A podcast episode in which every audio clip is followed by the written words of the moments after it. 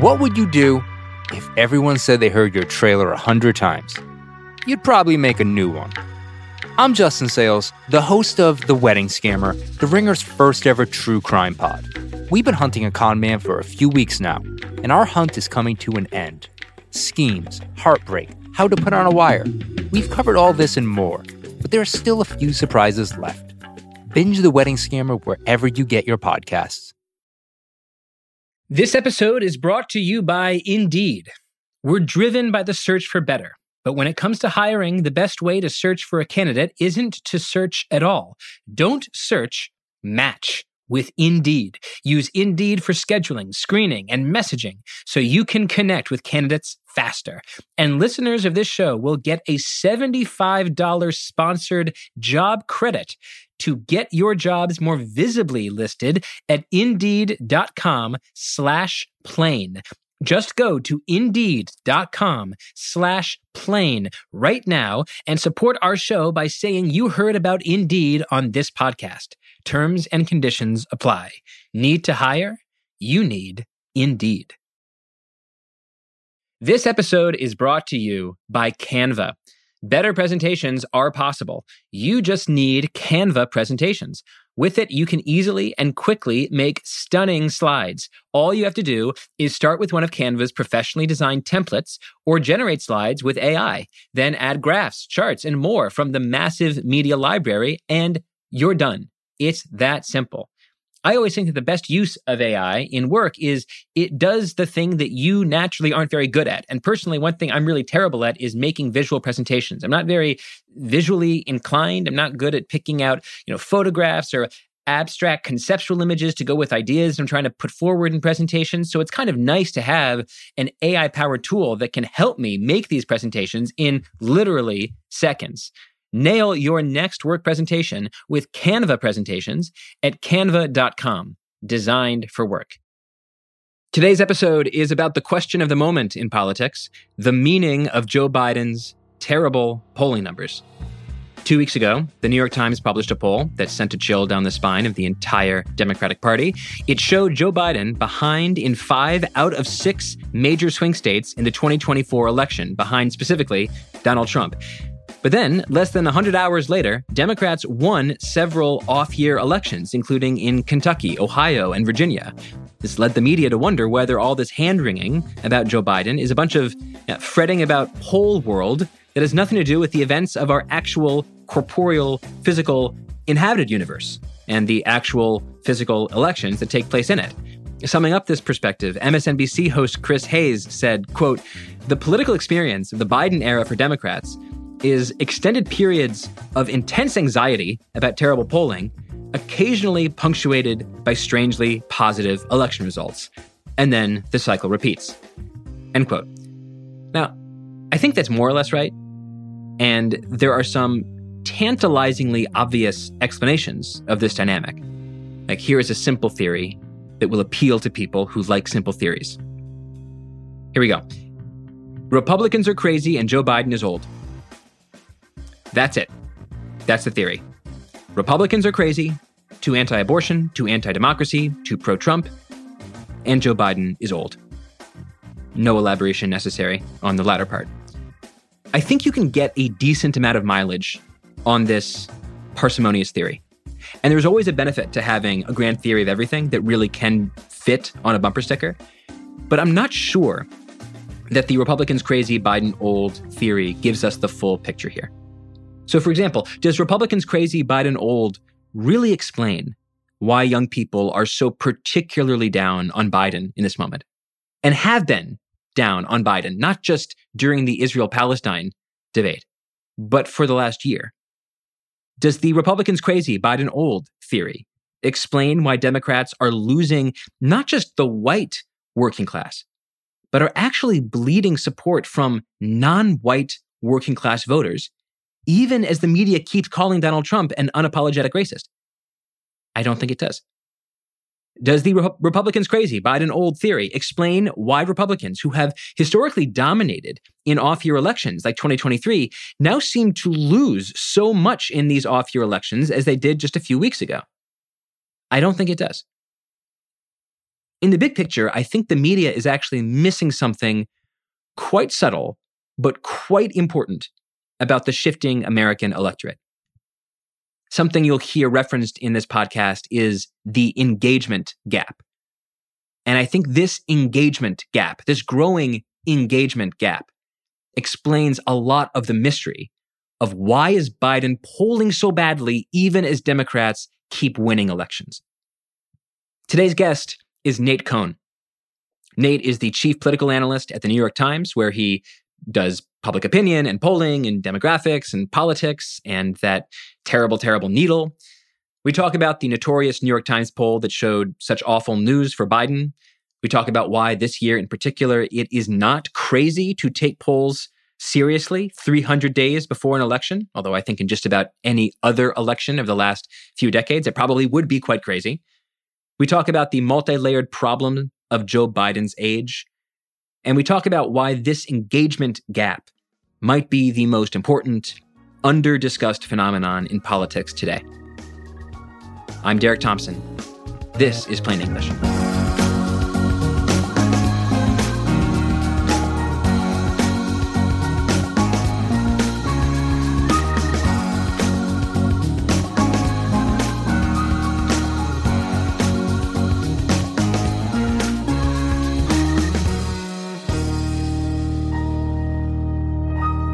Nate Cohn, welcome to the show.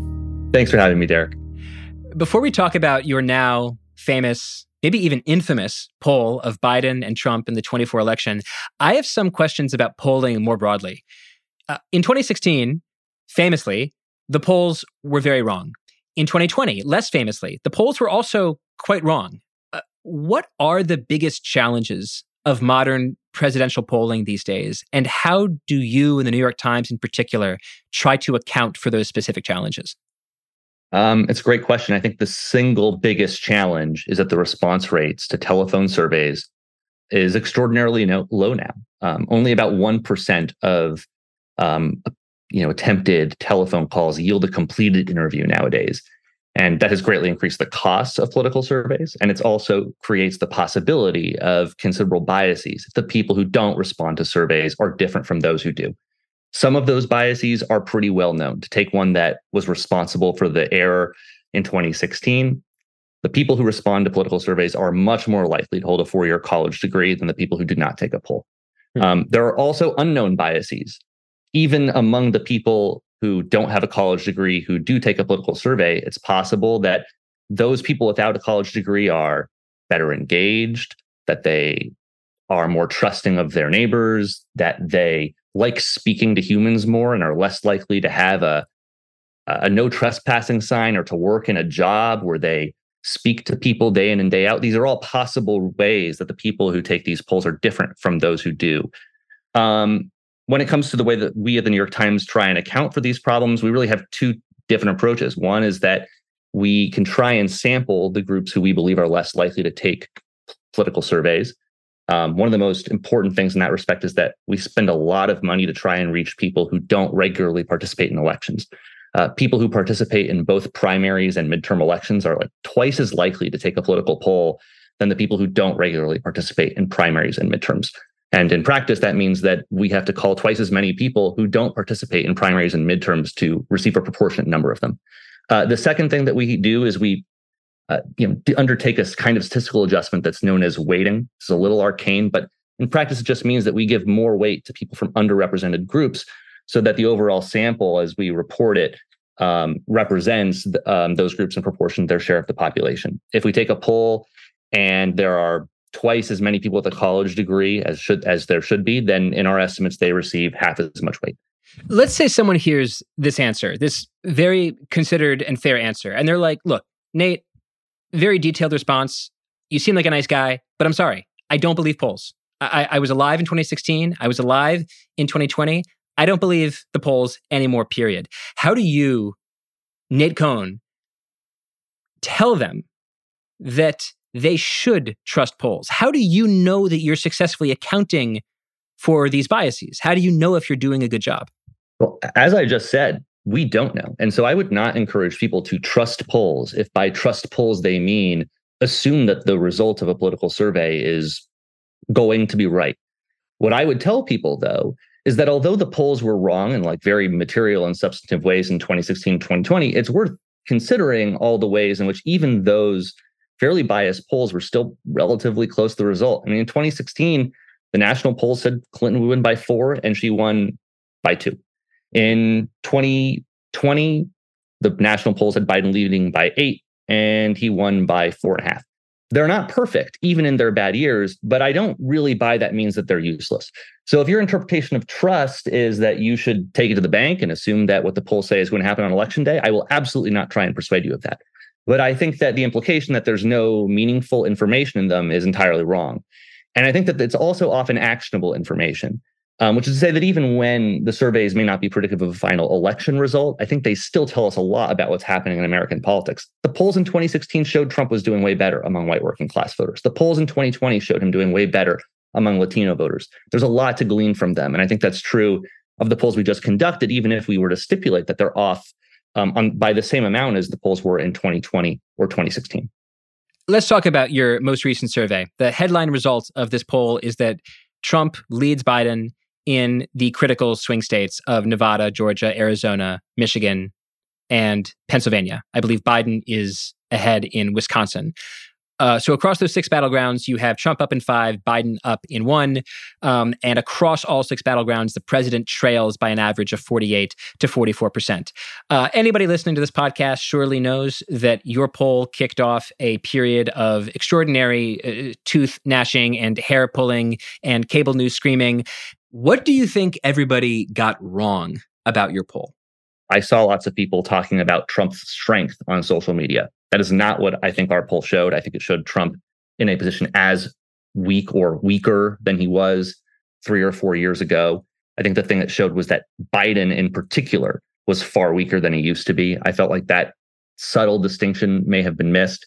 Hmm. And I also thought that um, the the bigger takeaway for me is not like necessarily that these poll results will, you know, be predictive of the next election result. I'm sure we'll talk about how it's a year away and so on. But these results, I think, will really, and not not just from our poll, but also because the Biden campaign is going to look at the same numbers that we have. Uh, this these results are going to shape the way that this what what happens over the next year. The whole campaign is going to be organized now around the Biden campaign's effort to appeal to a group of disaffected young voters, Black voters, Latino voters who ordinarily support Democrats. The Trump campaign is going to have the same numbers and they're going to make the same decisions. And we're going to have a really different presidential campaign focused on different issues with different messages as a result of these numbers. And it's true that Biden is down, and that's extremely important.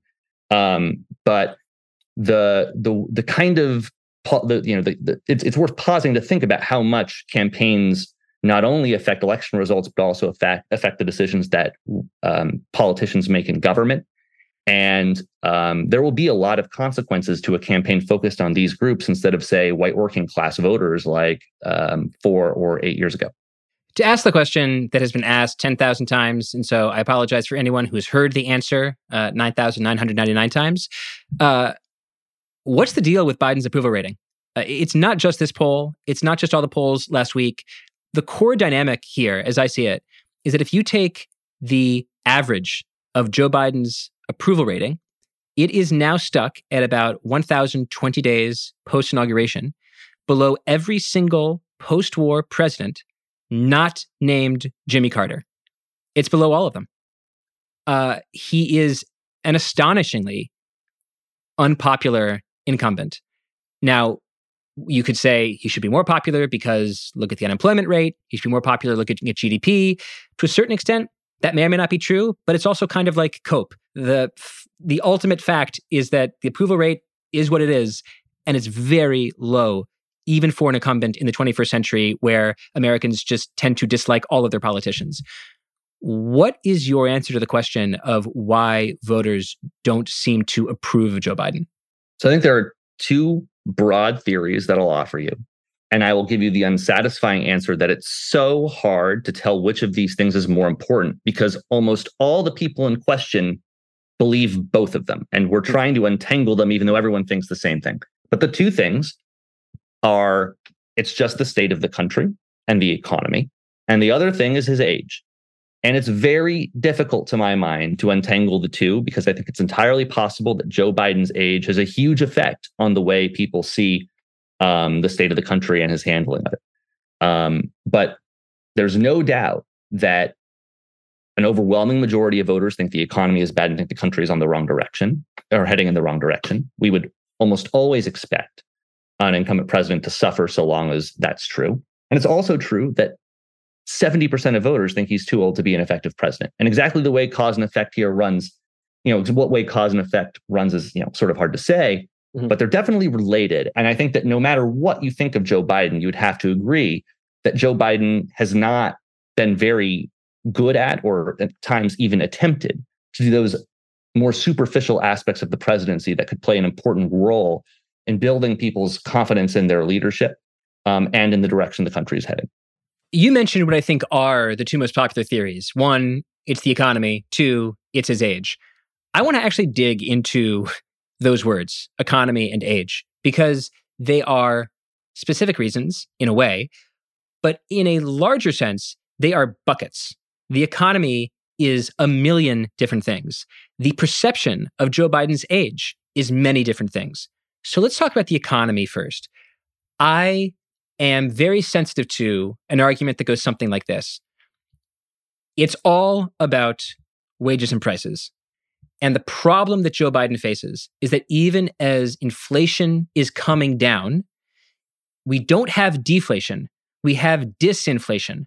And that means that if the price of, let's just say, apples doubled between 2021 and 2022 and has only grown by 2% between 2022 and 2023, well, that means the price of apples has more than doubled since 2021. And people can see that every single time they buy an apple. So disinflation is not uh, a medicine for inflation. It actually just means more inflation. And the only way to make prices go down is broad deflation across the economy.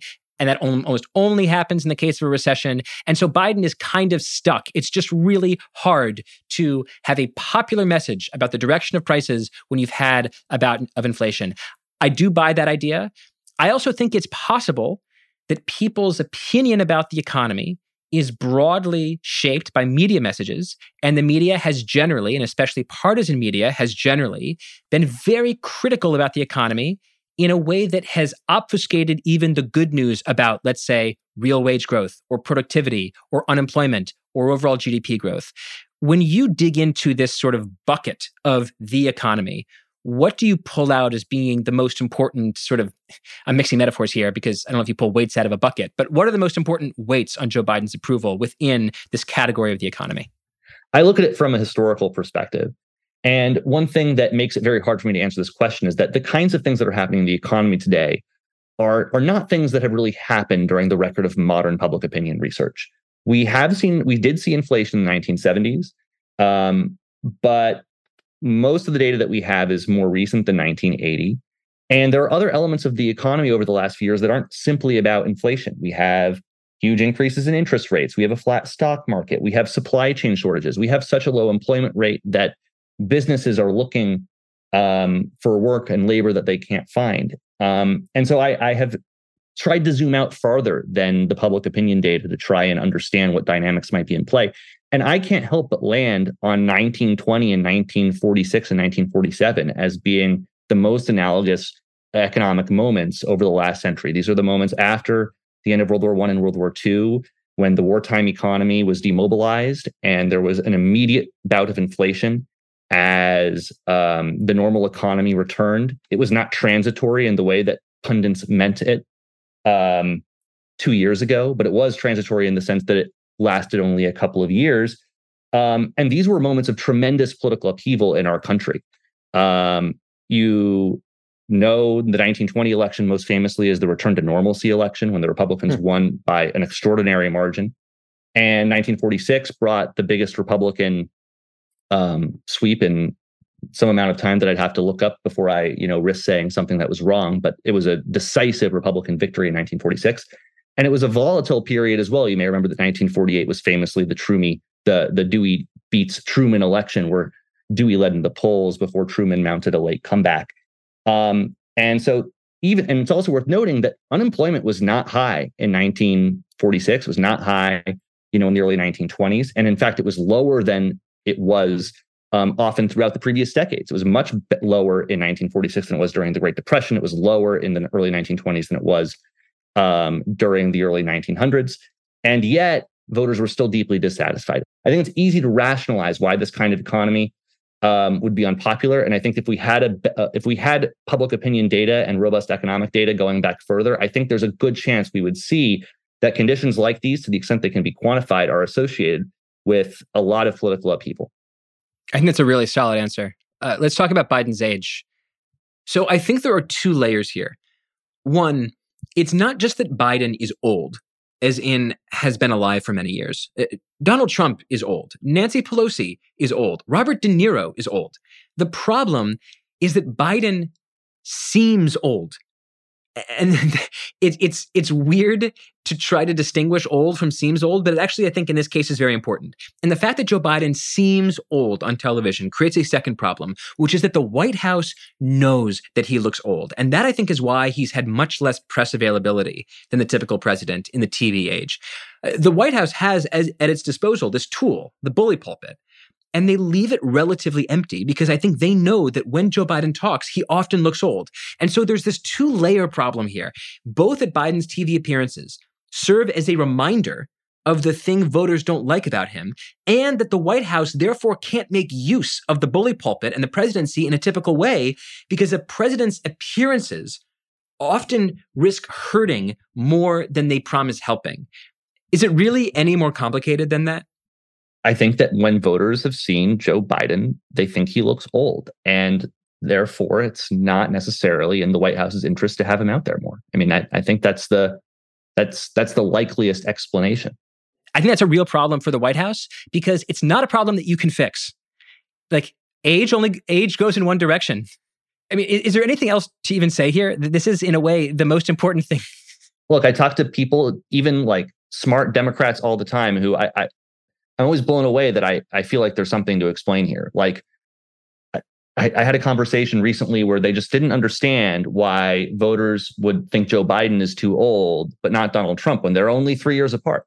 It's like, well, they're not judging it based on their birth certificates. They're mm. watching them and they have reached a judgment that's whatever you think of it based on what they see. And they don't think that this is a guy that's sharp and capable of handling the White House in the way that they would want. And that he is absent only adds to that. And he's absent in part because, as you've noted, it wouldn't necessarily serve his interests to be out there more. And when that, when the world seems chaotic and when things aren't quite going right, um, that does not wind up reflecting well on the president, especially one who can't perform the superficial aspects of the job. This episode is brought to you by Canva. Here's a writing tip for work don't just write. Use Canva Docs. It has Magic Write, a built in AI text generator powered by OpenAI to help you create almost anything from meeting agendas to job descriptions, marketing plans, proposals, and more. Canva is here to help you get it done. If you've used AI for work, for writing, for coming up with bullet points for a podcast, a meeting, you know that AI works best when you're specific, when you tell AI exactly what you want and then tell it again and again. Help me do this. Help me talk like this kind of person. The more specific you can be, the more helpful you'll find it is. Generate your draft fast with Canva Docs at canva.com, designed for work. This episode is brought to you by Workday.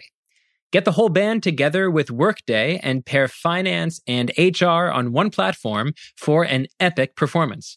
With Workday AI at the core, you'll make confident decisions faster than ever. And you'll drive flawless business and finance operations with an agile platform that constantly evolves to future proof your organization. Be a finance and HR rockstar with Workday.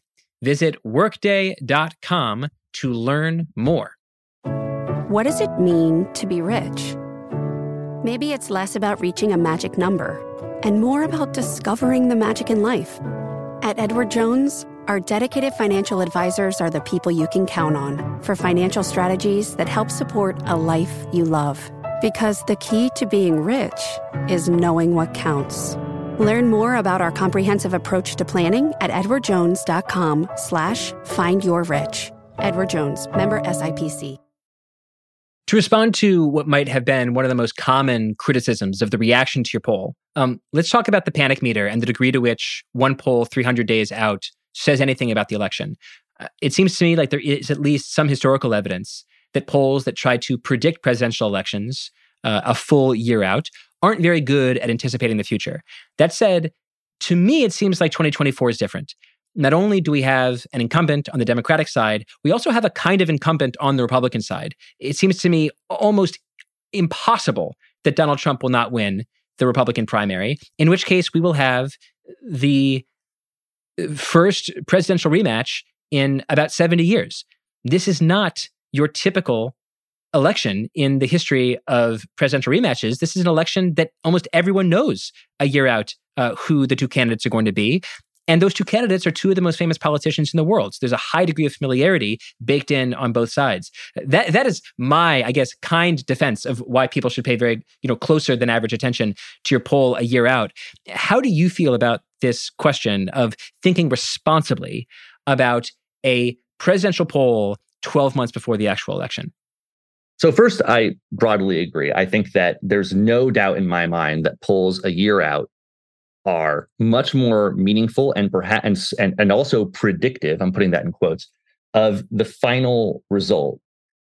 Right now, in the modern era of polarized and highly informed politics, than they have been over the long history of presidential polling since the 1930s. I think that that we have a rematch between Joe Biden and Donald Trump makes it all the likelier that these polls are plausibly, again in quotes, predictive. I, that said, I would urge people looking at the polling at this stage to think a little less about whether they're predictive and instead more about like for lack of a better word, whether they're serious, whether they're based on real and genuinely held attitudes, or whether they're based on voters offering a response to a pollster that you know maybe they haven't thought very much about before. And it's possible for a poll like this one a year out to be extremely serious, which is to say, based on genuinely and firmly held views about Joe Biden and Donald Trump and not be predictive. In this particular poll with Joe Biden and Donald Trump, like I take these numbers extremely seriously. These numbers are coming from voters who know all about these two guys, some of the most famous people in the world, as you noted.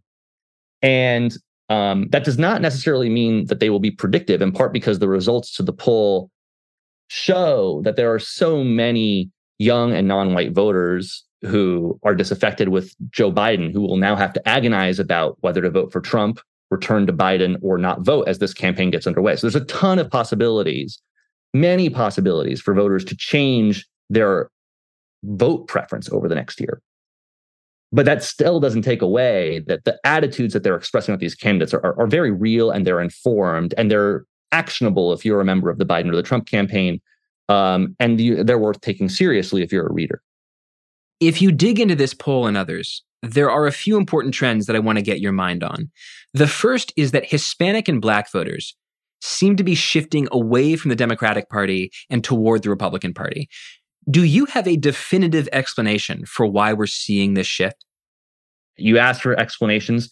Uh, honestly, we could spend a whole podcast listing out and evaluating the merits of the different theories. And I, I, will skip sort of to the end of that by saying that it's extremely hard to tell which of those theories is most important. And I'd note a decade later, we're still arguing over why Donald Trump did so well among white working class voters in 2016. Was it racism? Was it the economy? Was it Hillary Clinton? Was it immigration? I mean, there are so many theories that are so poorly tested that even now, with the benefit of the final election results and the final post election studies, we still don't have a definitive answer to one of the biggest shifts in modern history, modern electoral history, with a much larger demographic group, by the way, than Black and Latino voters. We're not going to have a definitive answer to this question in this election either.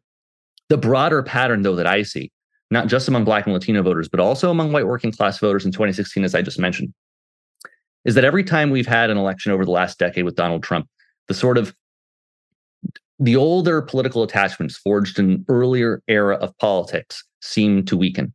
If hmm. you are some, eh, eh, eh, you know, white working class voters are the most obvious examples, right? I mean, these are people who, you know, they're not liberal on social issues necessarily, but they voted for Democrats and the belief that they were best for working families and would fight for, you know, working people over big business and so on. And that was that I those those views of the two parties were forged during a totally different era of American history at a time when we had an industrial society with big labor and big business and that's just not the country we live in anymore. And so those you know the legacy of as as we move farther away from the fights that forged those political allegiances between white working class democrats and the party have moved farther in the rearview mirror they get weaker and eventually there's an opportunity for something to break through them. And i think something similar is probably true for black and latino voters as well. Black you know the, the all but unanimous support for democrats among black voters forged between 1960 and 1964 i mean before the civil rights act black voters didn't give democrats 95% of the vote nothing like it. Hmm. um, even in northern black city even in northern you know predominantly black um, areas. So the it, we're now 50 years after the after the voting rights act or, or 60 60 years in fact. And it doesn't surprise me that the bonds forged during that period are weaker. And Donald Trump has been such a huge part of American politics, such a well known figure that as we polarize around attitudes about Donald Trump, this one human, we wind up learning that the attitudes about Donald Trump, this one idiosyncratic human, do not line up with the way political divides were drawn 50 or 100 years ago. And so we see a weakening of those long-standing political patterns. And the fact that Donald Trump has a populist brand of politics with appeal to blue collar and less engaged workers um, makes that even easier to happen because all of the groups that I've been talking about here, Black, Latino, um, and white working class voters, are groups that um, are not necessarily ideologically consistent liberal groups, but they're you know less affluent. They have lower on they have lower average educational attainment. And so there's a large number of voters from these groups who have been voting for Democrats, even though they don't hold the Democratic Party's view on all of the issues, and are also sort of naturally receptive to a, the, the message of a populist outsider. Um, and so when you put all that together, I think you have like a unifying theory of this populist outsider conservative named Donald Trump dominating our political life for, te- for 10 years and bit by bit eroding political allegiances that were forged long, long ago. In September, you published an analysis of the non white electorate, and you found that just about every cohort among non white voters in America are moving to the right. Black voters are shifting right, Hispanic voters are shifting right, other non white voters like Asian Americans, uh, some of them are moving right as well. This is happening for men and for women. It's happening for old and for young. Democratic support declined among non white Americans for every gender and age and education and income level except for one. And that is higher income non white voters. With incomes over $100,000, this is the only place among non white voters where Democratic support seems to be holding even. And this seems like a huge deal to me right? The Democrats in the last decade have been party to this trade where they've picked up a lot more rich voters, a lot more college graduates. They become a more high income cohort, but they have lost a lot of support among the working class, both uh, the white working class as and as you show in this article, the non-white working class. Do you want to quickly comment on this little wrinkle in the Democrat non-white cohort before we move on to the next thing I want to talk to you about, which is young voters? Yeah, the, I think the point I'd I'd like to make is I I I would question whether it was really the Democrats who made the trade. I think the Republicans made the trade. I think that Donald Trump embraced a much more populist and in many respects more moderate brand of conservatism that undermined the old basis for Democrats to appeal to these voters on socioeconomic grounds. In 2016, it was Hillary Clinton who was on the defense on trade for supporting TPP. Remember that back in 2004 mm. and 2008, it was Obama and Kerry who got to campaign on outsourcing and the way that Republicans would outsource middle class jobs and so on. That was now Trump's issue in 2016. In 2012, Democrats could campaign on uh, how the Republicans would take away Medicare and Social Security. Donald Trump took that issue away from them. I mean, we can go down the list, but the old basis for many of the, not the whole old basis, but many of the arguments that Democrats used to make to working class people were co opted by Donald Trump in 2016. And worse than co opted because Hillary Clinton so happened to be a candidate who was especially vulnerable um, to a critique of neoliberalism, so to speak. And it's worth pausing that the Democrat, the, the, the, the other half of the trade that Democrats then make to campaign against Donald Trump as a threat to democracy, to campaign against Donald Trump as being racist, and to campaign um, for something like stronger, you know, on a message like stronger together. I mean, that was the only card Hillary Clinton had to play in that election. And as long as the Republicans are have this sort of brand of populist politics that has as much appeal to working class voters as it does, I, I mean, I don't know that they have some other option to hmm. uh, campaign on a different set of issues. This is their only path to winning right now. If you stipulate, if you're willing to stipulate that there is an authentically popular element of Trump's brand of conservatism. I think it's a very, very fair interpretation. In your polling and others, Biden's support among young people who have, for the last many generations, moved toward the Democratic Party has been very weak. What's the smart way to interpret Biden's weak support among young people? Do you think that it's young people who are really considering voting for Republicans just as likely as they're voting for Democrats?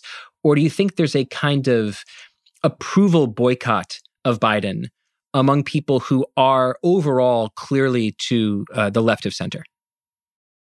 So, one, I think you're absolutely right to wonder about how much this is the this is the sort of arcane survey word for it expressive responding is going on here in a hmm. poll taken a year ahead of an election.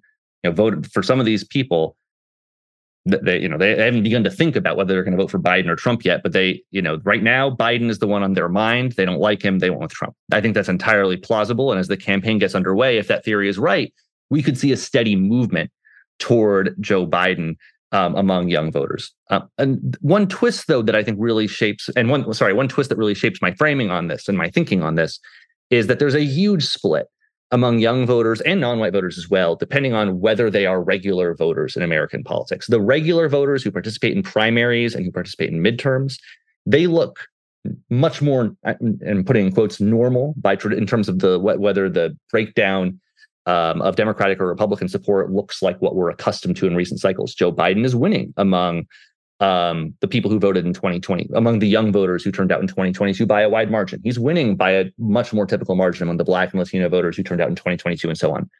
Um, that is not true among the less engaged voters, where Donald Trump can sometimes even leads among um, less engaged um, Black, Hispanic, um, and and white younger voters. Um, again, I don't know how seriously to take that from the standpoint of like whether it is predictive. I think there's a distinct chance that many of those people simply don't vote. That if you're someone hmm. who is a low, historically low turnout voter, you're relatively liberal, you don't like either of the candidates, you may just not vote. And their willingness to support for Donald to, to indicate support for Donald Trump could be an easy harbinger of that. Um, so at the moment, if the election were held today, my first guess would be that youth, Black, and Latino turnout is quite low, and that Biden does better among those groups than he does in our polls. If turnout is high and the election were held today, I do think that a lot of this expressive responding would become a real protest vote. I want to put a pin in something you just said because I think it's subtly mind blowing to anyone who is used to the politics of the 2000s and early 2010s. It's Democrats who are, who are historically the party of get out the vote.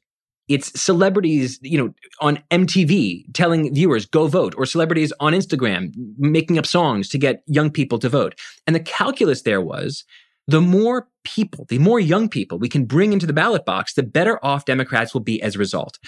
And of course, I want to bracket this and actually kind of scream this that is like, as a civic matter, I absolutely agree with the idea that it is good for people to vote, period. Voting is good.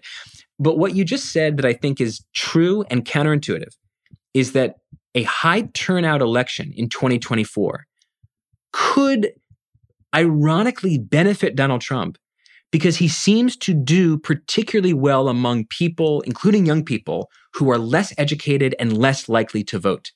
So this is a good segue to the recent off-year elections that we had a few Tuesdays ago. Democrats won the governor's race in Kentucky. They won legislative elections in Virginia. They won on abortion in Ohio. And this is just hours after your poll suggested that Joe Biden was in deep trouble. What lessons do you take from the 2023 elections? I don't think there are too many lessons to take from it. I know that's not a an answer that a lot of the people responding to me on Twitter seem to want to hear, but these are very unusual and atypical races. We're talking about a Kentucky governor's race where the Democrat, regardless of what happened, was going to run 15 points plus better than Joe Biden did because he has such broad support among voters who would never consider voting for a Democrat for president. We're talking about an abortion referendum, which isn't even a partisan vote between the two sides. There, we have known in the polls for years that there are millions of Republicans who support abortion rights, and they have shown that in every ballot initiative that we've had since um, the Supreme Court overturned Roe versus Wade. Um, you know, of the elections, the Virginia election is the one that is closest to a typical D versus R national political matchup. And that, that was also the worst for Democrats. They did retain control. They did win control of, of, of the state legislature narrowly. But I mean, this is a state Biden won by 10. It was not, if you like looked at the popular vote, it would be a significant underperformance. I'm not telling you or anyone to read into the Virginia result either. It's also an idiosyncratic state election shaped by issues that are not the same as what will decide a presidential election. But I mean, again, it's just very hard for me to read anything in particular into it. And if I did, it would probably be on net something good to read in um, to the Republicans. Um, one final point I'll make on this is that just broadly speaking, the polling showed Democrats poised to win Kentucky, and they showed abortion referendum and marijuana referendum leading in Ohio, and they showed close race in the Virginia state legislative contest as well. And those same polls also show Joe Biden is extremely unpopular. Um, so there's no necessary contradiction between Democratic strength um, in these elections and at times very good Democratic results. One interpretation of Tuesday that I thought was really interesting is the observation that uh, since the 1980s, 1990s, Republicans tended to be the party that overall performed better in midterm and off year elections than it did in presidential years. And that's because it tended to have uh, more active and motivated voters in those years. It had a larger share of college educated and high income voters, uh, people who were more conscientious about participating in local elections that often avoid the national spotlight. But the trade that we've been discussing, whether it was the Democrats, the Republicans that are responsible for the trade, in which Republicans have become a more diverse and more low income, more low education coalition, means ipso facto, in a two party country, the Democrats have shifted toward a more high income, uh, more high education um, party that is better positioned to take advantage of lower salience local and state elections. And to a certain extent, that is a part of what we saw on Tuesday. To what extent do you think that interpretation holds any water? Well, it's exactly what our polling says. Hmm. Um, now, as we started the show, it's as we said at the beginning of the show, polling is imperfect. Maybe it's wrong. But our polling shows Joe Biden leading among regular voters who vote in midterms and who vote in primaries and trailing among everyone else. And by the way, faring especially poorly among the subset of people who have only voted in the 2016 or 2016 presidential elections, but not in any of the other ones. So there are, to my mind, three things going on there. One is what you mentioned. There's this demographic shift where Democrats do better among white voters, college educated voters, and also, by the way, older voters than they did a decade ago. I think that's overlooked. These electorates are extremely old, and the polls show Democrats faring very well among seniors and sometimes winning them even now. The second thing, though, is that I think that there's an additional turnout advantage for Democrats that I see in the data that goes beyond demographics. And I'm just going to call it like the resistance effect. Since Donald Trump's election, Democrats have been uniquely motivated to turn out in defense of abortion rights and in defense of democracy. And the way that I sort of see that in the data is the difference between more engaged Democrats who vote in elections and those who don't. In our polling, the people who are, the Democrats who turn out in the midterm are extraordinarily democratic Democrats. And um, that there's nothing like that on the other side for Republicans. High turnout and low turnout Republicans are basically equally likely to support Donald Trump. So as a consequence, you might have a low turnout election with an equal number of Democrats and Republicans, but where Democrats win because the Democrats who are showing up are extraordinarily loyal. And you can also then have a, a higher turnout election where the partisan balance remains equal, but you've drawn into the electorate these much more, these less anti Trump voters on the Democratic side. And now the Republicans win, even though the partisan balance looks fairly similar. Um, and then the third thing I'll note is that in our most recent polling, Joe Biden is doing really, really badly among these less engaged voters. So if Biden fixed his problem among young voters and you know and Black and Latino voters, then they wouldn't be uh, at a relative disadvantage in higher turnout races anymore. It would go back to something like uh, what it was in 2020, where we didn't really see a huge difference between uh, the voters who turned out that election and those voters who turned out in midterms. We had this sort of artificially inflated gap between the highly engaged electorate and the rest, because the the rest have uh, is is almost entirely where Joe Biden's weakness is concentrated. I just want to make sure I cor- I'm correctly hearing one implication of your argument. It seems like Democrats who are used to making the case that high turnout helps Democrats. The more people vote, the better things are for Democrats. That in the 2024 election, it's at least possible that that's not true. That in fact, a high turnout election will turn out a group of voters that are, as you put it, less anti Trump, in other words, more anti Biden, less likely to be reflective of the cohort or the voters, the electorate that just helped Democrats win a bunch of elections last Tuesday, and more likely to help swing an election to Donald Trump. Is is that conceivable? I mean, if the election were held today, that's that's what our polling suggests. I mean, even this most recent wave of battleground state polls, Biden's doing better among quote likely voters than than all registered voters, which is a reversal of what we've what we're accustomed to seeing. The thing that the only thing I'll give that gives me pause about this though is that all of this, as I said, depends on Democratic weakness. And um, if Joe Biden were to, you know, sort of re-energize his support among young Black and Latino voters, not only would he gain in the polls, but he would also then probably stand to gain less um, from this lower turnout scenario that you're talking about it feels like we're circling and circling this idea that I want to make sure I remember because it, it really seems like such a big deal. I'm going to try to think of it as like the engagement gap or the engagement riddle of 2024. What makes this election different is that less engaged young voters typically lean wide left. But today, less engaged young voters are telling pollsters like you that they're especially alert to and allergic to Biden's age. Is that it? I think they're two easily reconciled facts that are both contained in the polling today. Joe Biden is relatively strong among these highly engaged voters who have been motivated to defend democracy and abortion. That's not his problem in the polling. His problem is among less engaged voters who don't vote in elections like the ones we had on Tuesday. They're just not in this electorate. And besides, many of them are liberal and might have supported abortion if they showed up, even though they have serious reservations about Joe Biden himself. And the thing that's going to decide this election is whether over the next year, these less engaged voters who we haven't been seeing in special elections, who we haven't been seeing in off year generals, who we haven't been seeing in midterms, whether they can be persuaded to return to Joe Biden's side. Um, there are reasons to think that's possible, like their relative liberalism on an issue like abortion, the fact that they don't like Donald Trump.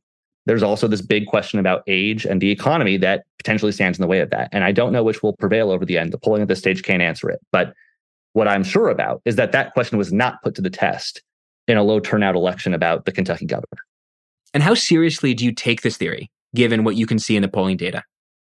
Um, I take it very seriously. I think it makes intuitive sense to me that voters who are not highly engaged and who are not especially ideolo- ideological and who judge their politicians on a more superficial basis than many other people are judging Joe Biden in no small part based on his appearances. And as a consequence, he is far weaker than he would be otherwise. That, again, I, I keep coming back to this engagement gap because I think it potentially makes sense of a lot of things. Like, who, are, uh, I mean, of course, more ideological voters still stick by Biden, while the sort of voters who don't care about policy are moving away from him and would be, mm-hmm. what would naturally make sense of that? Well, something superficial like age is exactly the sort of thing that helps make sense of that. Now, the economy does too, to be fair.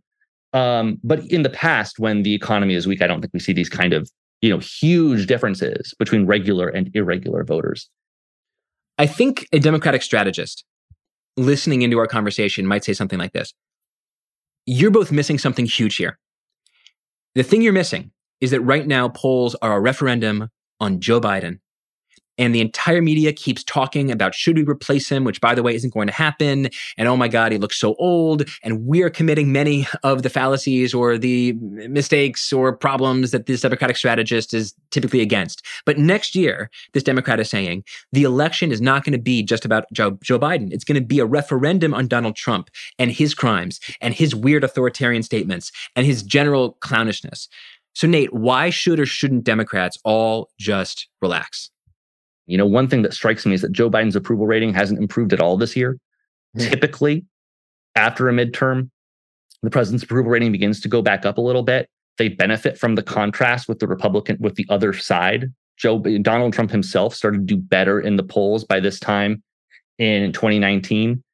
Uh, I don't see any of that happening for Joe Biden. And one explanation for that is his age. And the other explanation, though, is the debate about Joe Biden, because it prevents Democrats from sort of getting getting behind him and beginning that process of you know beginning to rally behind um, their own candidate and thinking about the election mainly in terms of Joe Biden versus Donald Trump, which might be a favorable comparison for Joe Biden. But instead, many voters are thinking about this in terms of just should it be Joe Biden? And and until that debate is until the debate about whether Joe Biden is the Democratic nominee is over, I don't see how we can be surprised that many voters are thinking about they're, they're thinking about Joe Biden primarily in those terms and not with respect to the Republican alternative. Nate Cohn, thank you very much. Thanks for having me, Derek. Thank you so much for listening. Plain English is hosted by me, Derek Thompson, and produced by Devon Manze. Some great news for you all. As you probably know, we are returning, have returned back to our normal schedule of two pods a week. So be on the lookout for new episodes every Tuesday and Friday.